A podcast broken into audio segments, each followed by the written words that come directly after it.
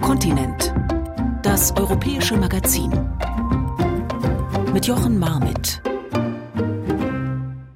Herzlich willkommen. Ein Thema heute, Ruanda. 29 Jahre nach dem Völkermord berichten wir über einen Prozess in Frankreich. Da geht es um eine späte Anklage.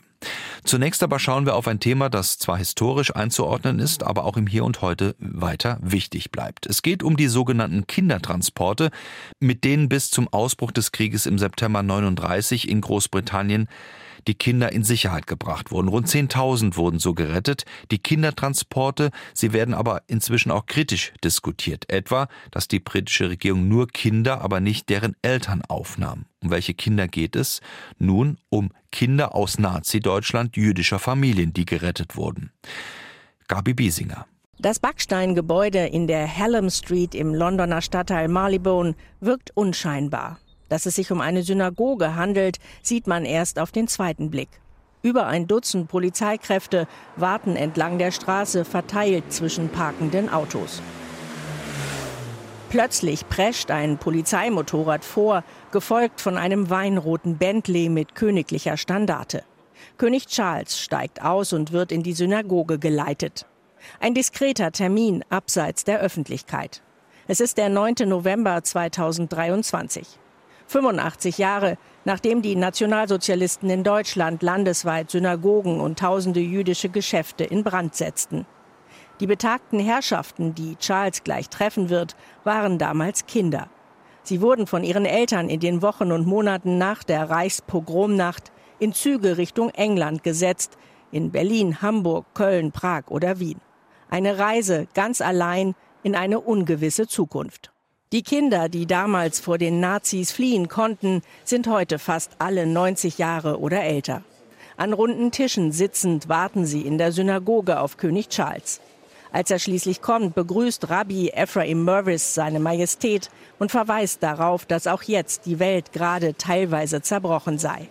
Hass, Konflikte und in Israel wüte ein tragischer Krieg. Your Majesty, ladies and gentlemen, at this moment parts of our world are broken.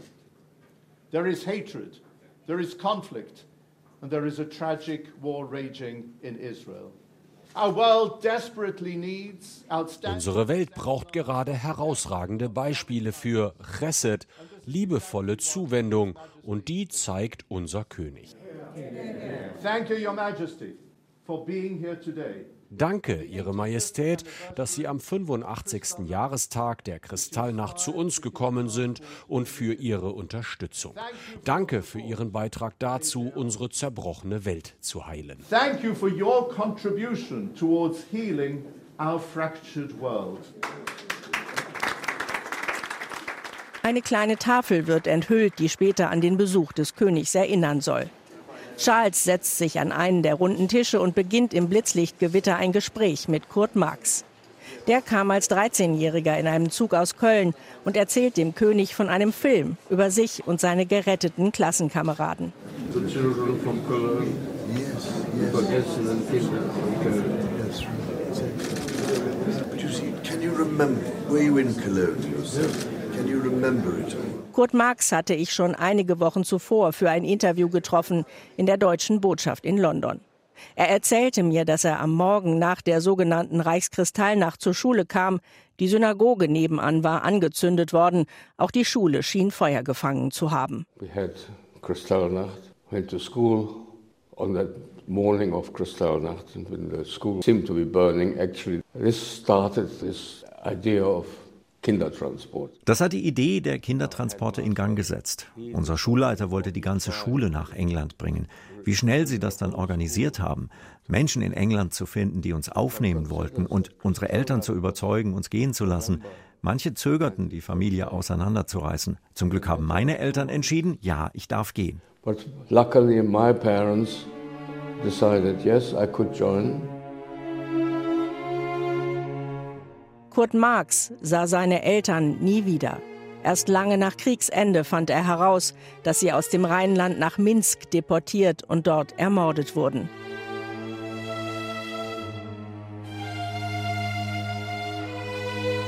Sechs Tage nach der Pogromnacht wandte sich eine Initiative aus jüdischen Vertretern und Quäkern unter Führung von Otto Schiff, dem Gründer des Jewish Refugee Committees, an den britischen Premierminister Neville Chamberlain. Ihre Bitte, unbegleiteten jüdischen Kindern bis zum Alter von 17 Jahren eine begrenzte Zeit lang Schutz zu gewähren. Das Geld für die entstehenden Unkosten würden sie selbst organisieren. Die Kinder sollten der britischen Öffentlichkeit nicht auf der Tasche liegen. Das Parlament stimmte zu und am 25. November 1938 ermunterte Außenminister Lord Stanley Baldwin in einer Radioansprache seine Landsleute, sich als Gastfamilie zur Verfügung zu stellen. Hier gehe es nicht darum, Opfern von Naturkatastrophen zu helfen, sondern Opfern der Unmenschlichkeit von Menschen, gegenüber anderen Menschen. I ask you to come to the aid of victims not of any catastrophe in the natural world, not of earthquake, nor of flood, nor of famine, but of the explosion of man's inhumanity to man. Am 1. Dezember 1938 fuhr der erste Zug in Berlin-Anhalter Bahnhof nach London ab mit knapp 200 Kindern. Nach der Fährpassage über die Nordsee trafen sie einen Tag später in Harwich ein, stiegen wieder in einen Zug und erreichten schließlich den Bahnhof Liverpool Street in London. Im Laufe der nächsten Monate kamen insgesamt 10.000 meist jüdische Kinder dort an. Noch heute erinnern Skulpturen an sie. Die Transporte gingen bis zum 1. September 1939. Denn an dem Tag hat Deutschland Polen überfallen, der Zweite Weltkrieg begonnen. Damit endeten die Transporte abrupt, der letzte Zug konnte nach Kriegsausbruch nicht mehr losfahren. Der Historiker Tony Kushner beschäftigt sich an der Universität in Southampton mit jüdischer Migrationsgeschichte. Ihm ist wichtig zu betonen, dass die Kindertransporte keine Regierungsinitiative waren, sondern privat organisiert. Familien, die Kinder aufnehmen wollten, mussten erst einmal Geld aufbringen. 50 Pfund, heute umgerechnet mehr als 3000 Euro, mussten als Garantie auf ein Staatskonto eingezahlt werden und die Familien mussten für den Unterhalt der Kinder aufkommen. Die Kindertransporte haben in den vergangenen 20, 30 Jahren viel Aufmerksamkeit auf sich gezogen. Ich denke, weil sie in einer Art und Weise dargestellt werden, die den nationalen Mythos nicht ankratzt.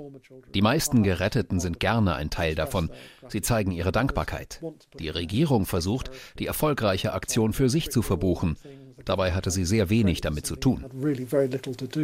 Im britischen Unterhaus hängt eine Tafel, die an die Rettung der Kinder erinnert und dem Parlament Dank dafür ausspricht. Man möchte es gerne so sehen, dass die Briten alles richtig gemacht haben. Die Kindertransporte vor Beginn des Krieges, die Befreiung des Konzentrationslagers Bergen-Belsen am Ende. Großbritanniens Handeln in den 1930er Jahren und während des Krieges wird gefeiert, so dass es in eine positive nationale Erzählung passt. Rund 10.000 Kinder wurden durch die Kindertransporte gerettet. Eine beachtliche, aber doch kleine Zahl gemessen an den 1,5 Millionen Kindern, die im Holocaust von den Nationalsozialisten ermordet wurden. Und viele der geretteten Kinder sahen ihre Familien nie wieder, weil diese ebenfalls ermordet wurden. Warum haben die Briten damals nur Kindern die Einreise erlaubt? War das falsch? Die Regierung zu jener Zeit habe diese Zwickmühle durchaus erkannt, erläutert Tony Kushner. In der Parlamentsdebatte sagte Innenminister Sir Hall, das wird ein furchtbares Dilemma für die Eltern sein. Und natürlich stellt sich die Frage, warum nur die Kinder? Aus Sicht der Regierung stellten Erwachsene schlicht eine andere Art von Bedrohung dar. Man konnte das der Öffentlichkeit schlechter verkaufen. Die bewegenden Fotos von Kindern mit Teddybären und Puppen bei ihrer Ankunft hätten mit erwachsenen Männern nicht funktioniert. Und die, die sich bereit erklärten, Kinder aufzunehmen, hatten auch nicht immer nur die besten Absichten. Auch darüber wird nicht so gerne öffentlich diskutiert.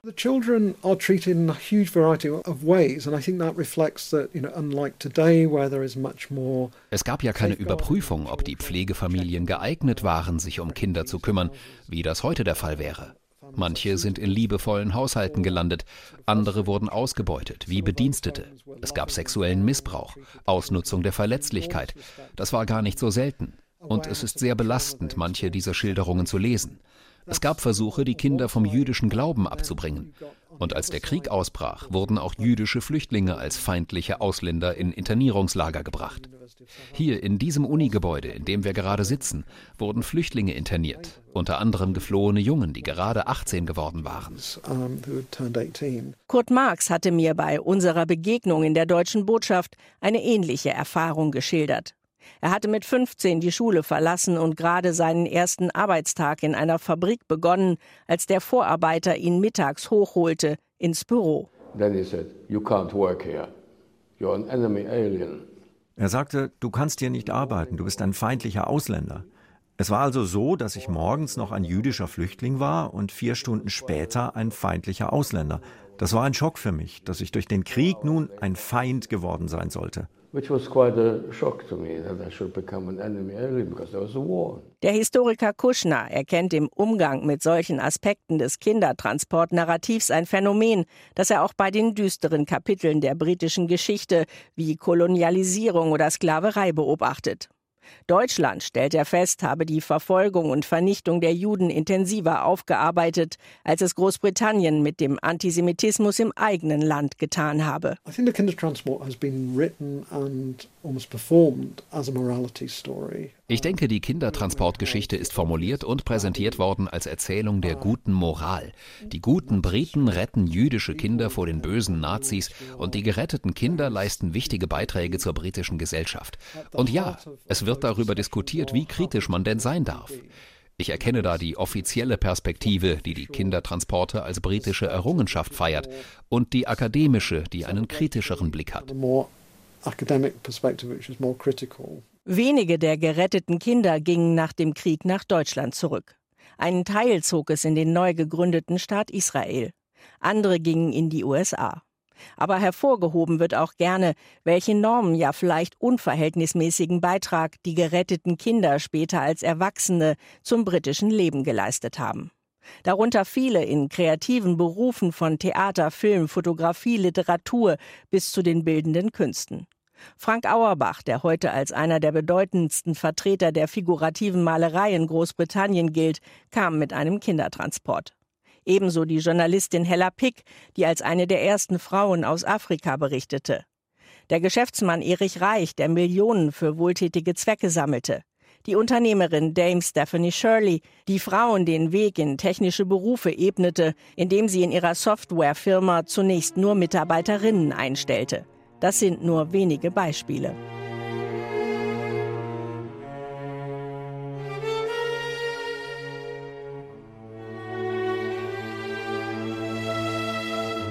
In der deutsch-britischen Erinnerungskultur spielen die Kindertransporte immer wieder eine zentrale Rolle, im Sinne eines positiv verbindenden Elements.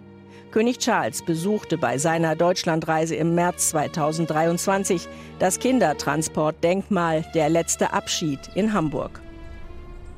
Einen Monat zuvor hatte die deutsche Bundestagspräsidentin Bärbel Baas in London an einem Denkmal, das die Ankunft heißt, einige Kinder getroffen, wie die rund 90-jährigen Damen und Herren sich selbst immer noch nennen.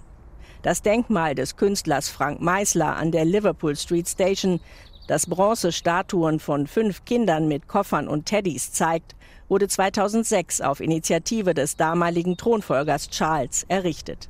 Bundestagspräsidentin Baas beugte sich zu Rollstühlen hinab und schüttelte Hände. Hello. Nice to meet you. Nice to meet you. This is Ingeborg Hamilton. Ingeborg Hamilton. Who was the Kinder. Hello. That's right. Nice to meet you. Pleasure. Baas dankte Großbritannien, dass das Land damals rund 10.000 Minderjährige aufnahm. Gedenkminute aber auch für die vielen Kinder und ihre Familien, die getötet wurden. Wenn man aus Deutschland kommt, aus dem Land der Täter, es berührt mich wirklich sehr, dass ich heute zwischen ihnen stehen darf und dass wir gemeinsam an diese ganz, ganz vielen Kinder denken. Mitorganisiert wurde die Begegnung von der AJR, der Association of Jewish Refugees. Die Wohlfahrtsorganisation wurde 1941 von jüdischen Flüchtlingen gegründet. Sie widmet sich der sozialen und finanziellen Unterstützung von in Großbritannien lebenden jüdischen Opfern des Nationalsozialismus.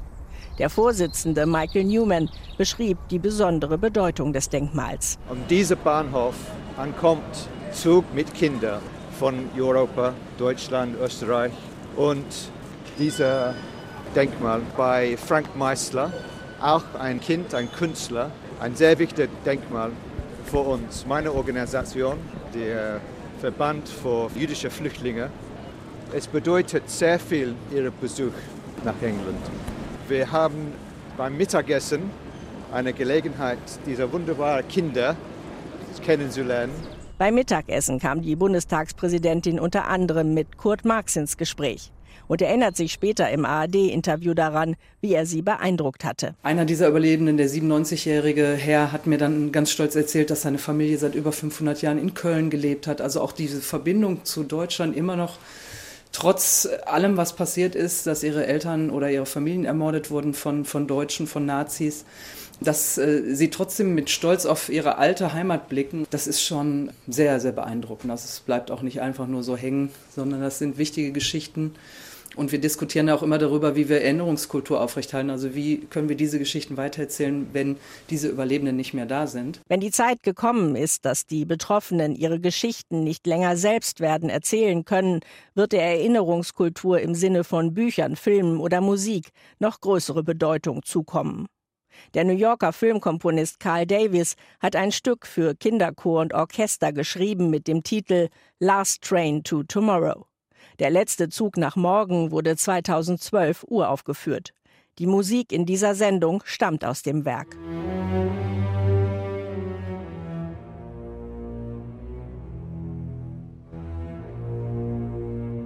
It's Aachen. This is Aachen. This is Essen. We are slowing. It is the border. The last place, the edge. Papiere! Papers! Dokumente! Passports! Passports with a J on them. What's this? Open it! Öffnen. Hörst du mich? Are you deaf? Open it! Was ist das? Suitcases in the middle. All of you. Öffnen Sie jetzt! Open it. Now! Am besten lässt sich die Geschichte der Kindertransporte aber natürlich über historische Helden erzählen. Und solch eine Heldengeschichte kommt jetzt ins Kino. In dem biografischen Spielfilm One Life wird dem britischen Börsenmakler Nicholas Winton ein Denkmal gesetzt, mit Hollywood-Legende Anthony Hopkins in der Hauptrolle. Auch Winton initiierte Kindertransporte und rettete so 669 Kindern aus der Tschechoslowakei das Leben. Mit Helfern in Prag und großer Hartnäckigkeit überwand er zahlreiche Verwaltungshürden in Großbritannien, um insgesamt acht erfolgreiche Zugfahrten nach London zu organisieren. Als er kurz vor seinem Tod in einem BBC-Interview gefragt wird, was ihn angetrieben habe, antwortet er ethisches Handeln. Ethics. Goodness, kindness, love. Güte, Freundlichkeit, Liebe, Aufrichtigkeit und Anstand, das sollte die Richtschnur fürs Leben sein. Ich glaube an Moral. Und wenn jeder an Moral glauben würde, hätten wir keine Probleme. Öffentlich bekannt wird die Geschichte von Nicholas Winton erst 1988 durch die BBC-Fernsehsendung That's Life. Der damals 78-jährige Winton war in die Sendung eingeladen und wird damit überrascht, dass man von seiner erst kürzlich aufgetauchten Liste geretteter Kinder Vera Diamond, inzwischen Vera Gissing, ausfindig gemacht habe.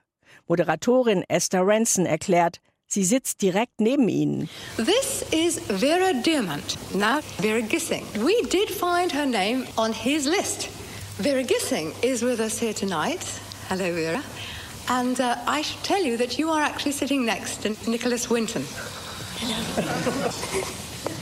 Eine Umarmung und Winton tupft sich mit einem Taschentuch gerührt die Augen. Nach dieser Sendung melden sich weitere Gerettete und der Moment, als Winton ein zweites Mal ins Studio eingeladen wird, geht in die britische Fernsehgeschichte ein. Moderatorin Ranson fragt, ist hier jemand im Publikum, der Nicholas Winton sein Leben verdankt? Falls ja, dann stehen Sie bitte auf. Can I ask, is there anyone in our audience tonight who owes their life to Nicholas Winton? If so, could you stand up, please? Das gesamte Publikum stand auf. Branson dankte Winton im Namen aller. On behalf of all of them, thank you very much indeed. Winton pflegte in den folgenden Jahren regelmäßigen Kontakt mit den von ihm Geretteten und ihren Familien. Er erhielt unzählige Auszeichnungen und Ehrungen, auch für sein weitergehendes wohltätiges Engagement. Nicholas Winton starb 2015 im Alter von 106 Jahren. Nach Angaben von Wintons Tochter, die ein Buch über ihn schrieb, hätten zum Zeitpunkt seines Todes 7000 Menschen wegen seiner Rettungsaktion überlebt bzw. seien deswegen überhaupt auf die Welt gekommen. Der Historiker Tony Kushner findet es nachvollziehbar, Winton zum Helden der Rettungserzählung zu machen, auch wenn das nur ein Teil der Wahrheit sei. You need to sort of create a narrative pattern which has got someone man braucht diese Heldenfigur. Und Winton passt in diese Rolle als rechtschaffener, anständiger, gutherziger Protagonist, der sich in England um den Papierkram kümmert. Aber einer seiner Mitstreiter ist in Prag Trevor Chadwick, der den wirklich gefährlichen Teil des Jobs gemacht hat. Aber Chadwick hatte eine Menge Fehler. Er war ein liebenswertes Raubein, worüber man lieber nicht redet. Es gab eine kleine Gruppe um Winton, ohne die es nicht gegangen wäre. Doch diese Personen sind weitgehend vergessen. Winton hat dagegen so viele Auszeichnungen bekommen, dass bald keine mehr übrig waren. Er wollte diese Aufmerksamkeit nicht. Ich glaube, sie hat ihn wirklich überrascht. Aber er war eben diese Galionsfigur, während sich damals so viele andere Menschen gleichgültig verhielten. An ihm kann man festmachen, dass er das Richtige getan hat. Und das sollte man auch anerkennen.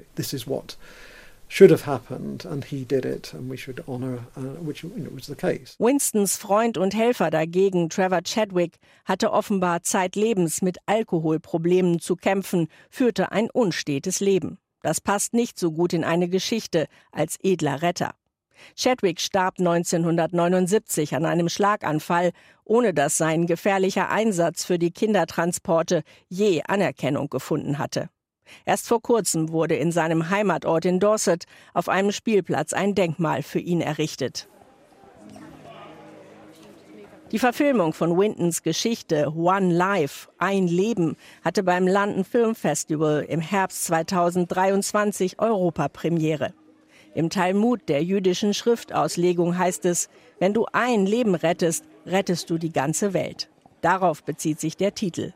Eine kleine Tat kann eine ganze Lawine von guten Taten in Gang setzen, erklärte Wintons Enkelin Holly Watson auf dem roten Teppich. Every small action can help. Every small action can help snowball into a bigger action. Every one life is just as important. Save one life, save the world.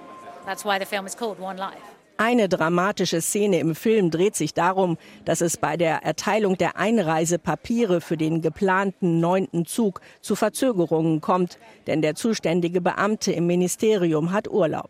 Dessen Kollegen rufen dem verzweifelten Winton spöttisch zu, da müsse er sich eben zwei Wochen gedulden. Der größte Transport mit 250 Kindern kann erst am 1. September 1939 losfahren. Doch an dem Tag beginnt mit dem Überfall auf Polen der Krieg. Der Zug wird in Prag an der Abfahrt gehindert. Die meisten Kinder aus diesem Zug überleben den Krieg nicht. 250 Pflegefamilien in London warten vergeblich. Wäre der Zug nur einen Tag früher losgekommen, wäre die Flucht noch geglückt. Das habe sich sein Vater niemals verziehen, schilderte Sohn Nick Winton. I mean, Pa was always sad when he talked about this. Ich glaube, er dachte dann immer daran, was ihm nicht gelungen ist, statt daran, was er wirklich alles erreicht hat. Das macht die Sache etwas bittersüß. I think reflects on what he didn't manage to do rather than what he did manage to do. So it's a little bittersweet. Die bürokratische Verzögerung, der fehlende offizielle Stempel, der die mutige Arbeit der Aktivisten und die Rettung von Kinderleben torpediert hat, dieser geben die Drehbuchautoren bewusst Raum in ihrem Film. Der britische Staat, der sich heute gerne als Ermöglicher der Kindertransporte feiern lässt, steht als Verhinderer da. Drehbuchautor Nick Drake. Es stimmt, hätte die Bürokratie effizienter gearbeitet, dann hätten sie viele Leben mehr retten können. Und das ist ein bedrückender Gedanke. That is a, a somber thought. Aus Sicht von Drehbuchautorin Lucinda Coxon hat sich daran bis heute nicht viel geändert. I mean, as today, there are many, you know, there are many different responses to that question. Auch heute gibt es noch diese unterschiedlichen Akteure. Menschen, die sich enorm dafür einsetzen, Flüchtlingen zu helfen, die sich den Kopf zerbrechen, wie das am besten geht. Und es gibt die, die aus welchen Gründen auch immer feindselig gegenüber Flüchtlingen sind. Da hat sich nicht viel geändert. Einer, der daran unbedingt etwas ändern möchte, kommt ebenfalls über den roten Teppich, Lord Alfred Dubs. Der 90-Jährige kam als Sechsjähriger mit einem der Züge aus Prag an, die Winton organisiert hatte. Dubs hatte Glück, auch seiner Mutter gelang kurze Zeit später die Flucht nach England. Er wuchs in Manchester auf. Nach dem Studium schlug er zunächst eine Verwaltungslaufbahn ein, wurde dann für die Labour Party ins Unterhaus gewählt. 1994 wurde er zum Life Peer ernannt, das heißt auf Lebenszeit in den Adelsstand erhoben und sitzt seitdem als Lord für die Labour-Partei im Oberhaus. Es ist eine große Ehre, hier zu sein, als jemand, der als Sechsjähriger 1939 mit einem der Züge in der Liverpool Street Station ankam. Es ist ein großes Privileg, dass wir jemanden feiern können, der unsere und so viele Leben gerettet hat. Es ist großartig, dass es den Film gibt. Er war ein besonderer Mensch. Er hat nicht nur gesagt, oh je, da gibt es ein Problem. Er hat etwas unternommen. Und das unterscheidet ihn von anderen.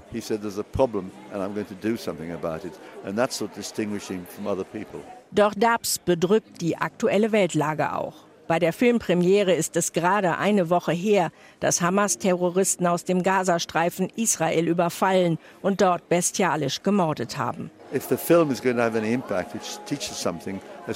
Der Film trägt ja die Botschaft in sich, wie wir in Zukunft besser miteinander umgehen sollen. Es ist grauenhaft, was passiert ist. Ich kann mir kaum die Nachrichten angucken. Es schmerzt mich sehr. It's, it's just so personally painful.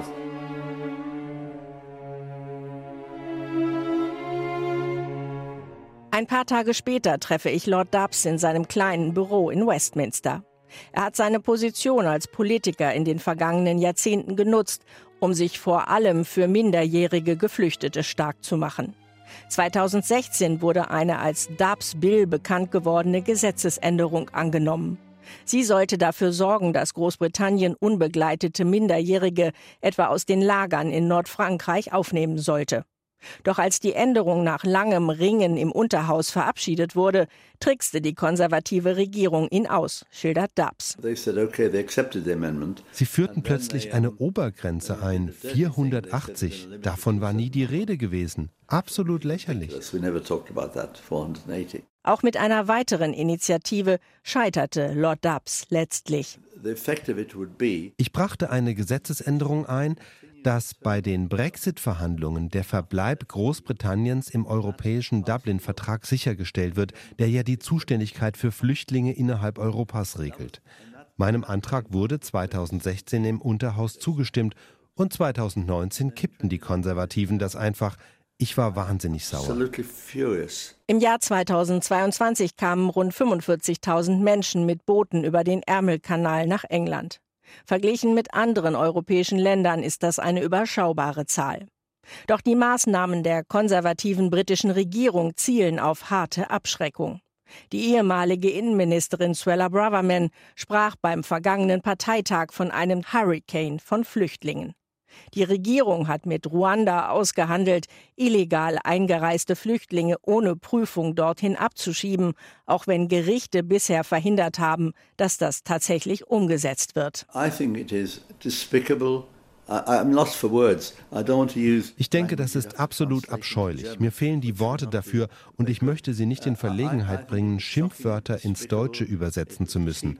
Es ist schockierend und billig, dass man kein Asyl beantragen kann, wenn man auf illegalem Weg, zum Beispiel mit einem Boot über den Ärmelkanal kommt. Das ist ein Bruch der Genfer Flüchtlingskonvention. Doch bei allem Ärger darüber, dass die derzeitige britische Regierung einen aus seiner Sicht untragbaren Kurs in der Flüchtlingspolitik fährt, lässt Lord Dubs nichts auf das Vereinigte Königreich kommen, wenn es um die Kindertransporte von 1938-39 geht. Kritik, man hätte ja mehr tun und etwa auch die Erwachsenen retten können, lässt er nicht gelten. Ich habe die Unterhausdebatten von 1938 im Archiv nachgelesen. Die sind ziemlich heftig. Einige fanden die Idee, die Kinder aufzunehmen, gar nicht gut, doch im Großen und Ganzen war Sympathie da. Das Parlament hat seine Rolle dabei gespielt, die Kindertransporte zu ermöglichen. Ich finde, alles in allem gebührt Großbritannien Anerkennung und es sollte nicht kritisiert werden. Natürlich, in einer idealen Welt hätte man mehr getan, Aber es war keine ideale Welt. Yeah, it would be in an ideal world it would have been great. Auch Nicholas Winton fand die Welt kurz vor seinem Tod 2015 übrigens immer noch keinesfalls ideal. In einer BBC-Fernsehdokumentation erklärte er angesichts von Kriegen, Flucht, Umweltzerstörung und gesellschaftlicher Spaltung.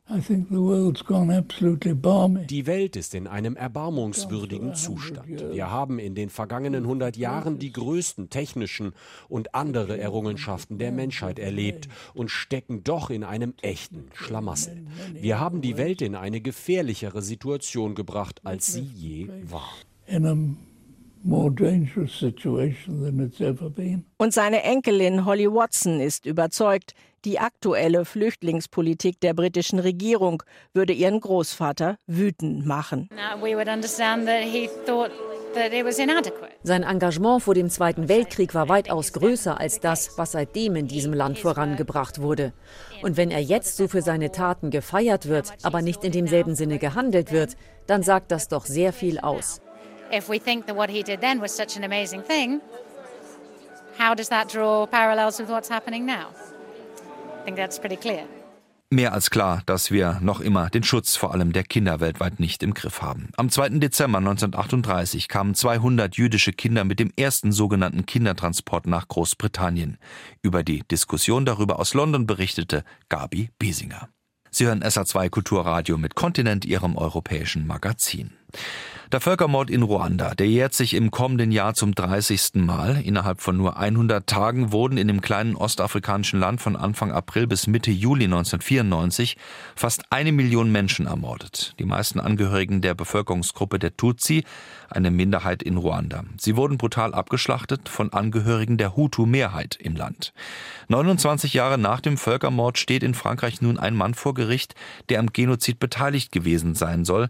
Ein Arzt, ein Gynäkologe, Gynäkologe, der sich nach dem Morden mit seiner Familie nach Frankreich geflüchtet hatte. So wie viele andere Genocidaires auch. Meine Kollegin Sabine Wachs verfolgt den Prozess in Paris. Sabine, dem Arzt, er heißt Sosten Munyemana, werden Völkermord, Beihilfe zum Völkermord vorgeworfen. Wie kam es nun dazu, dass er erst jetzt 29 Jahre nach dem Völkermord vor Gericht steht? Die erste Klage in Frankreich gegen diesen Arzt, gegen Susten Mounier-Manin, die wurde schon im November 1995 in Frankreich eingereicht. Und ich muss jetzt mal ein bisschen ausholen, um die Zusammenhänge bis heute zu erklären.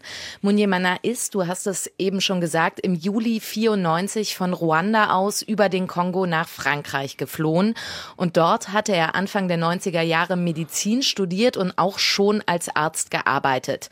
Nach dem Völkermord flieht er also nach Bordeaux, beginnt dort an einer Klinik zu arbeiten und Anfang 1995 werden er und seine Familie in Bordeaux von anderen Ruandern erkannt. Und zwar von Menschen, die zur Volksgruppe der Tutsi gehörten und die den Genozid überlebt haben, die sich ebenfalls nach Frankreich geflüchtet haben, weil man muss wissen, Frankreich und Ruanda verbindet eine lange Geschichte, vor allem auch verbindet diese beiden Länder die französische Sprache.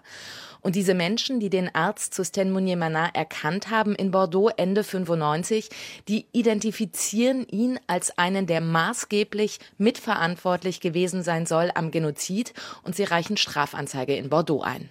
Ja, das ist jetzt schon 28 Jahre her, eine lange Zeit für Ermittlungen.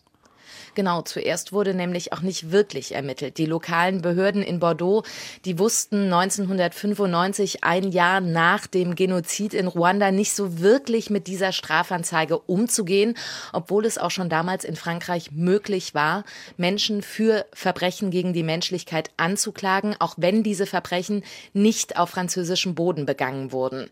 Die Anzeige bleibt also erstmal liegen, aber diejenigen, die den Arzt Muniemana angezeigt haben, die organisieren sich. 2002 betrauen sie ein Ehepaar mit diesem Fall, Alain und Dafrosa Gauthier. Sie ist Ruanderin, er ist Franzose und die beiden sind so etwas wie die Glasfels in Frankreich für den Genozid von Ruanda. Das heißt, sie spüren Genocidaire auf, ehemalige Täter und sie bringen sie mit Hilfe der Behörden vor Gericht, arbeiten dabei natürlich auch mit Anwälten zusammen. Aber obwohl die Gautiers Zeugenaussagen sammeln in Frankreich und in Ruanda, im Süden von Ruanda, dort wo Munyemana gelebt und als Arzt gearbeitet hat während des Völkermordes, dauert es bis 2012 2012, bis das Verfahren dann endlich Fahrt aufnimmt. 2012 wird dann in Frankreich ja auch die Abteilung für Verbrechen gegen die Menschlichkeit und Kriegsverbrechen der Pariser Staatsanwaltschaft ins Leben gerufen. Und zum ersten Mal gibt es dann juristische Kapazitäten, die auch eigens für solche Fälle gedacht sind. Richtig, denn lange Zeit wollte sich Frankreich nicht mit den ehemaligen Völkermördern auseinandersetzen, die in Frankreich Zuflucht gefunden hatten. 2012 ändert sich das dann zumindest ein bisschen. Es gibt Ermittlungsrichter, Polizeibeamte, die a sich nur mit Fällen von Verbrechen gegen die Menschlichkeit beschäftigen und nebenher nicht noch andere Fälle verhandeln müssen. Das heißt, die Zeit haben, sich auf solche Akten zu konzentrieren und die b speziell geschult sind, denn diese Beamten, die ermitteln zwar auf Grundlage Grundlage dessen, was ihnen zum Beispiel Menschen wie Alain und Dafrosa Gauthier an Zeugenaussagen und Beweisen liefern. Aber sie müssen diese Beweise natürlich auch selbst überprüfen. Das heißt, sie müssen nach Ruanda reisen, sie müssen vor Ort mit Zeugen sprechen, mit Zeugen, die die Person und in diesem Fall jetzt den Arzt Sosten Muniemana belasten, die ihn aber auch entlasten. Und dann müssen diese Ergebnisse ausgewertet werden. Und erst wenn die Beweislast aus Sicht der Ermittlungsrichter ausreicht, dann kommt es zu einer Anklage. Ja, ein sehr kompliziertes Verfahren, das da im Hintergrund läuft. Jetzt nun 28 Jahre nach der ersten Anzeige ist das Ganze geschehen. Es ist zur Anklage gekommen. Wie genau soll denn der Angeklagte am Völkermord beteiligt gewesen sein?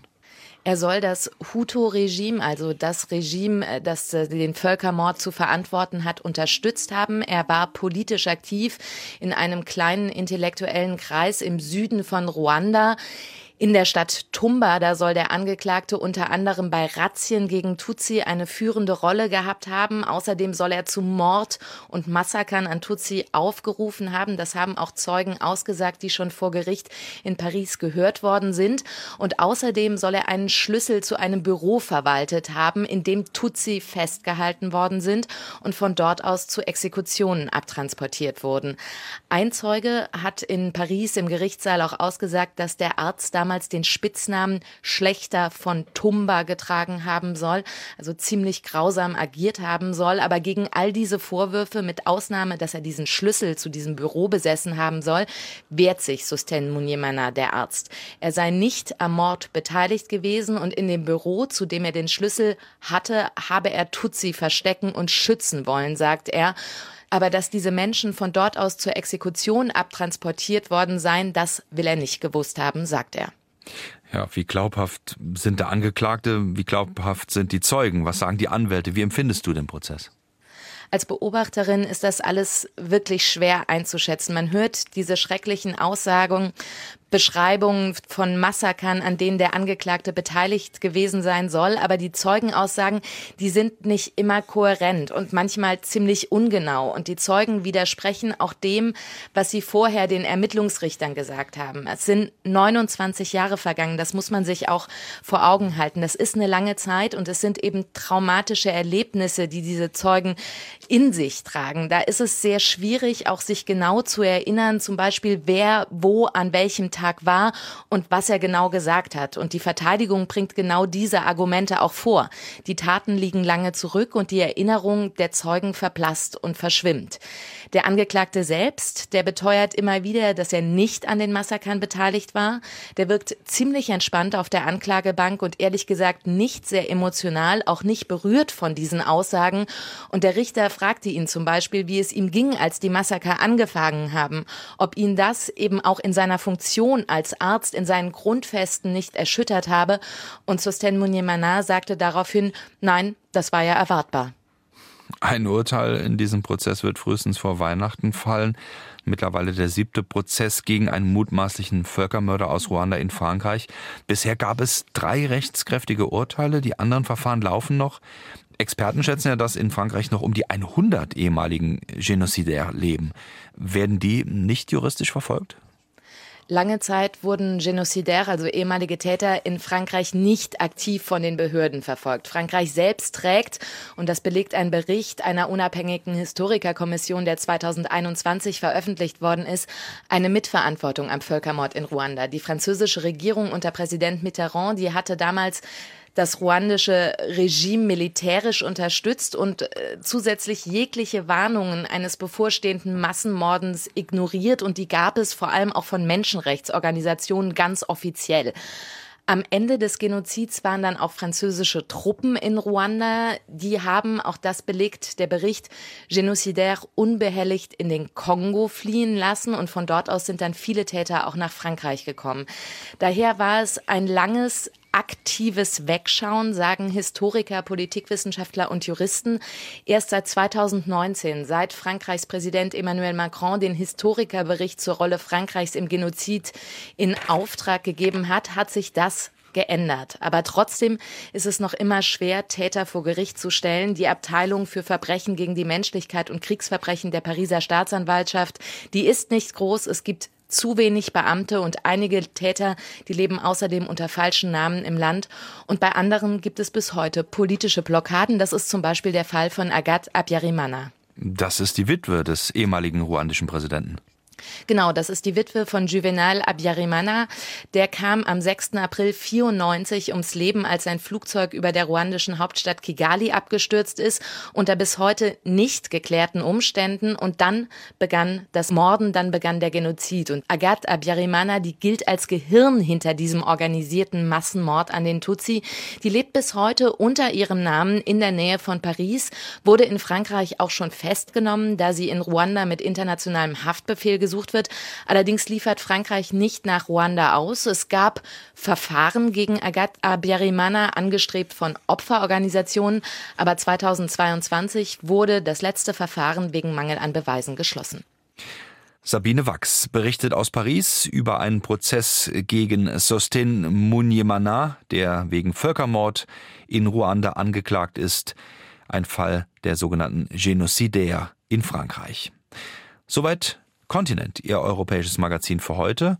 Die Sendung wie immer als Podcast in der ARD Audiothek. Alle Infos zur Sendung auf sr2.de und für heute verabschiedet sich und bedankt sich Jochen Marmit.